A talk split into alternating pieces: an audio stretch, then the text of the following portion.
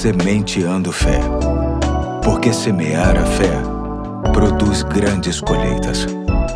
Olá, aqui é o Pastor Eduardo. Hoje é quinta-feira, dia 26 de maio de 2022, e muito me honra ter a sua companhia em mais um ponto da série Os Cinco Ds de Deus, que trata de enfatizar cinco palavras que começam com a letra D, que correspondem a benefícios que alcançamos em Deus mediante a nossa fé. Hoje vamos enfatizar a terceira que se chama defesa e tem como base o Salmo capítulo 20, versículo 7 que diz: Alguns confiam em carros e outros em cavalos, mas nós confiamos no nome do Senhor nosso Deus. É muito pertinente acreditarmos em Deus como nossa defesa. Não no que se refere a uma espécie de blindagem que muita gente acredita ter. Com Deus, não automaticamente estamos livres de desastres, violência e tempestades, até porque, em alguns casos, o próprio Deus permite que tais coisas aconteçam para que tenhamos lições preciosas para o nosso amadurecimento. A grande questão está no fato de que a maior desgraça que poderia acontecer em nossas vidas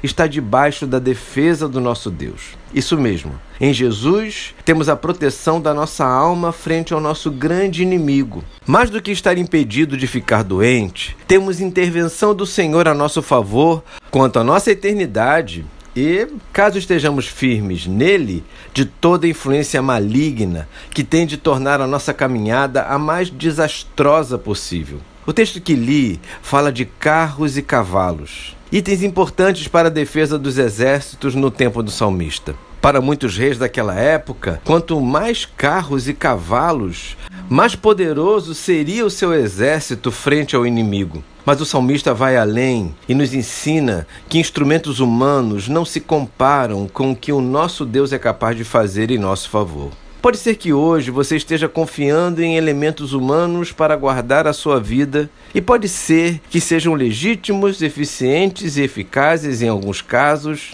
mas não podemos esquecer que mais do que todas as forças humanas, o Senhor é o nosso refúgio e fortaleza, socorro bem presente nos momentos de tribulação, conforme nos diz o Salmo 46, verso 1 que Ele é a nossa esperança, nosso auxílio e proteção, como nos diz o Salmo 33, verso 20. E que todo aquele que nasce de Deus, Ele o protege e o maligno não o atinge, conforme 1 João capítulo 5, verso 18. Desejo de todo o coração que a sua fé te leve a ter a certeza de que os seus dias podem ser vividos regados pela convicção de que, como filho ou filha de Deus, Ele é o seu defensor. Hoje fico por aqui e até amanhã, se Deus quiser.